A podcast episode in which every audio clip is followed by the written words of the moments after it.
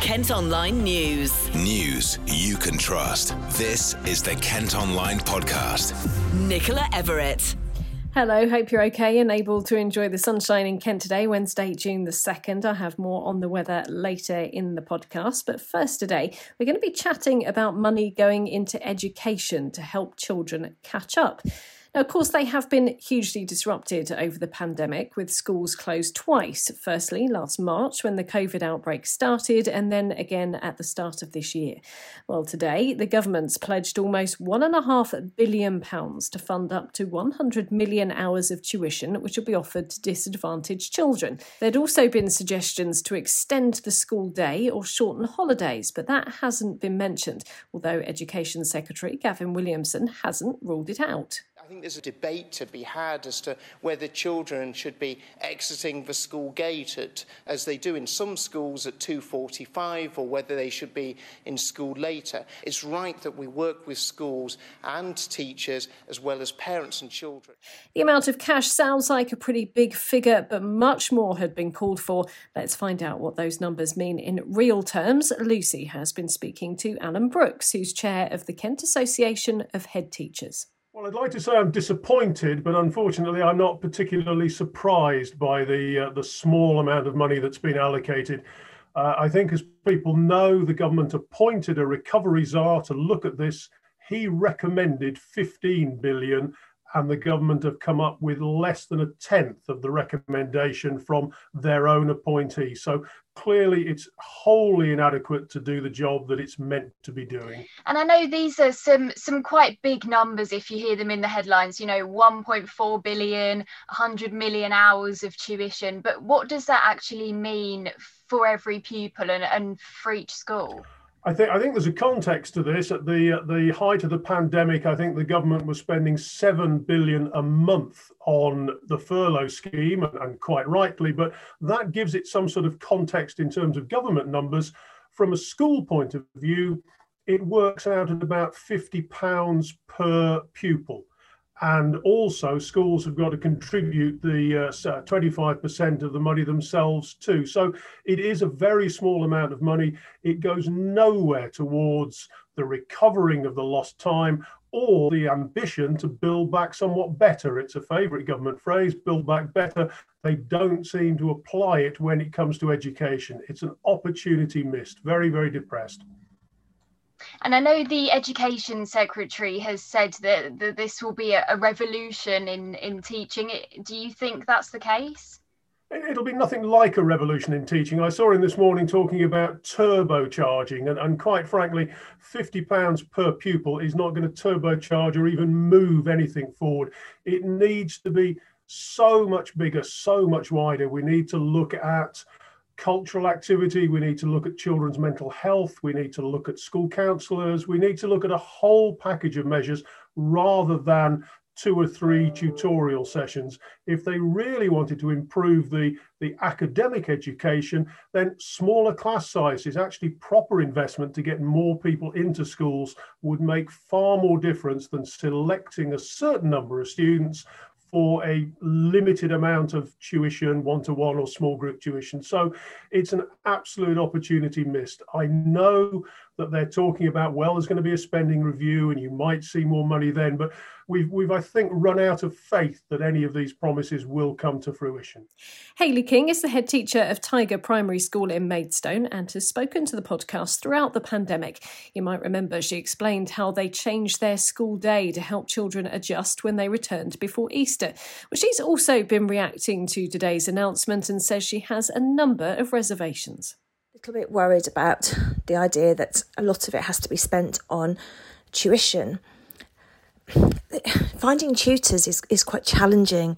These tutors have to be approved, they have to be trained, and finding ones that it, that can work in our area has actually been really challenging this year. A little bit worried that how we're going to fulfil that role if we're expected to have people coming in. Workforce is always an issue, and It's it's okay saying, let's get some tutors into school. Let's get the tutors to come and work with the children. But what if the tutors aren't there? What do we do then? Uh, you know, we have to think about how that's we're going to fulfil that expectation. I think the other thing, it talks about the training for half a million teachers. Well, teachers already have quite a big workload, and the pandemic has been very stressful for, for schools and for teachers. And, you know, I know of lots of teachers who have decided now to leave the profession. Certainly a lot of people that are in more senior roles within schools have found this pandemic has really been the end of, of education for them. And we're, we're adding to their workload by asking them to do the tuition training. Again, that's quite a challenge. We want to keep our workforce. We want to protect our workforce. We want to make sure that we have enough well-qualified, good, strong teachers in front of our children. If we're putting more pressure on them to do this additional training, what's that going to do to them? Is that going to work for us? So I'm a little bit concerned about that. You can let us know what you think about the education funding by leaving a comment on the story at kent online dot co dot u k. Kent Online News. Some stories from court now, and a teenager who's accused of murdering a man in Rochester has told a jury how he felt threatened by the victim in the weeks before his death. George Knights was arrested and charged after thirty-eight-year-old Stephen Chapman's body was found dumped in a wheelie bin last October. The nineteen-year-old from Delce Road denies murder and the trial continues. A burglar from Deal has been locked up after being caught on C C T V driving a stolen car, before parking it right outside his own home. Rory Bassett broke into a house in Dover back in February and stole keys to a Vauxhall Corsa, along with two phones and a bank card. Cameras at a petrol station showed him using the card to buy whiskey and snacks. The eighteen-year-old from Mill Road has been sentenced to eight months in a young offenders institution. A Medway man described by a judge as a bully because of his drug habit has been locked up for a year. thirty-three-year-old Sanjay Verdi from Reed Court Road in Strood admitted assaulting one of his sisters and using controlling and coercive behaviour towards his mum and two siblings earlier this year. Now, we've relied on them more than ever over the past year, but paramedics in parts of Kent are going to have to start using body-worn cameras in a bid to reduce the number of assaults towards them. Between twenty nineteen and twenty twenty, Southeast Coast ambulance staff were subjected to two hundred forty-five physical assaults and two hundred nineteen cases of verbal abuse. Thanet and Medway has seen some of the worst cases, and that's where the tech is going to be tried out over the next year. Well, I've been chatting to Emma Williams, who's Executive Director of Operations at C C A M. We have cameras in the back of ambulances already, so that we can use that footage if things happen in, in, whilst in, in the saloon of, of the vehicle. Um, but the reality is, is that doesn't always happen uh, whilst um, you can't always use the cameras if you're not in the back of the ambulance. Uh, and there are often situations where people are out in the street, and it may not just be the patients themselves, but it could be passerbys or friends, family, people associated with them, who for whatever reason feel that they need to participate in an interaction that then becomes um, just unnecessarily aggressive. Um, I'm a paramedic by background, and, and when I was spent, uh, I spent twelve years in, in an ambulance, and um, uh, and I personally was assaulted at that time as well, both from men and women. So it's not a single cohort, it's it's people who are either in distress or um, or choosing to behave in a way that is it is not really acceptable. How would you have felt wearing a camera? Would it made you feel safer, or would you hope it acted as a deterrent? I think a bit of both, if I'm honest. We're, these are voluntary. We're not mandating this, so we're asking uh, crew staff to choose whether they want to use it. That's what most ambulance services are doing. I think there is something about knowing that you are being watched, in inverted commas, that um, supports people to behave a little bit better. I mean, we all live with social media now, so everywhere we go, people have got cameras and film everything anyway. So I think we're in a different society now to when I was on the road some years ago. Um, so I think it won't it won't surprise people to being filmed. Obviously, our colleagues in the police um, services have body-worn cameras as well. I think the other thing is, is sometimes when it goes to court, if when we get to that point, uh, having some really robust evidence to support our case would be really beneficial as well. So I think it, it will provide the staff to feel a little bit more secure, uh, but it also provides us with additional evidence that we can use. How is the trial going to work then? Because I, I believe it's going to happen over the space of a year. Can you tell us how the trial will work and then what happens after that period? Yes, of course. So uh, the, the equipment is being delivered literally as we speak this month. It will be rolled out. Uh, we will do some support with our staff so they know how to use it, where it's functional things like how to wear it, because obviously we have, we have our uniform that we wear that has radios and other things already on it. So how you physically use it, um, and then we will give, give them, make them available to staff to, to use. Um, the part of the trial deal is that we engage with the national team who have um, procured a specialist, um, uni a university and evaluation team to do this on a really thorough way. So being able to use the data from us here in Southeast Coast, as well as the data from all of the other ten ambulance services who are participating in it, to really build on that so we can get a really comprehensive view of it. Um, and at the end of the year, uh, we'll, we'll, we'll go from there and we'll see how it works. I think we need to recognise that.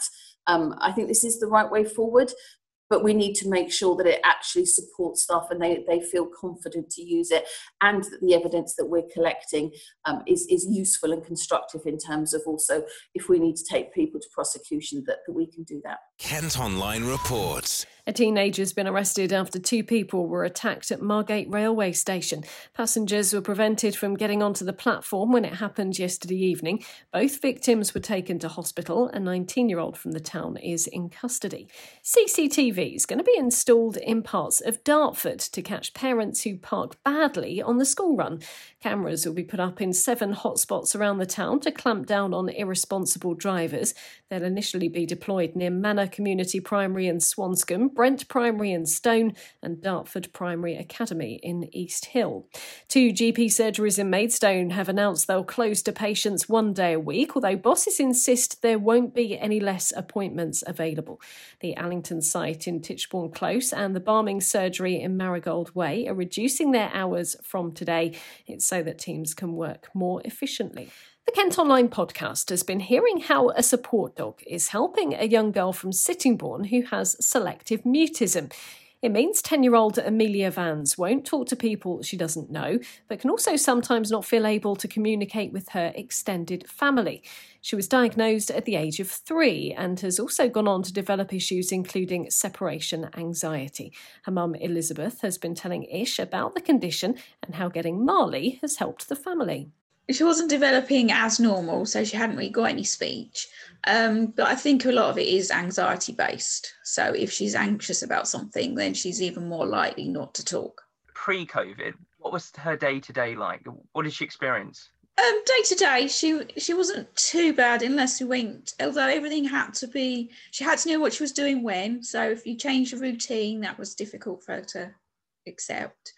Um, and if we like went out to even just the shops, she would always be right clinging to my side, and everything was hard for her. And I understand um, she's also developed some issues with, you know, social communication and separation yeah. anxiety. Could you just yeah. explain um, some of that as well? Um, again, it's um, she doesn't like. If she's going to a new place, it has to all be explained what, what's going to happen, what it's going to be like. And the first couple of times she might not necessarily want to leave me, so she'll need encouragement to leave me. But most people are pretty good at that and will realise that she's got those problems. So we'll encourage her, you know, and oh, it'll be all right and you'll see mummy later and all the rest of it. So, I mean, school, she's fine, unless obviously with COVID though, where she had a big break off of school, she did find it hard going back again, because again, it was different. Yeah, and of course the, the past year, obviously social distancing being... Yeah, it's had quite an impact. Yeah, what what what has it been like for your daughter the past year, obviously with all these various COVID restrictions? It has been hard. I mean, she found it hard being stuck at home to start with, because she, she doesn't like...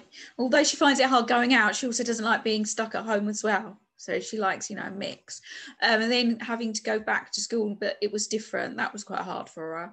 Although she has taken to social distancing and that sort of thing quite well. And she'll she'll moan to me that that person over there is not doing it, mummy. And so she, from that point of view, she's done it really well. And of course, besides the love from yourself and, and uh, her, her brother, um, she also has um, a support dog now since the she end does, of yes. last year. Just tell yeah. us about what difference has Marley made? Oh, he's made a huge difference. He he's just there for her, and he'll come out with us. And so instead of her clinging to me, she's got the distraction of him, and she knows that he's there to help her. And at home, you'll follow her around. They'll do they do everything together.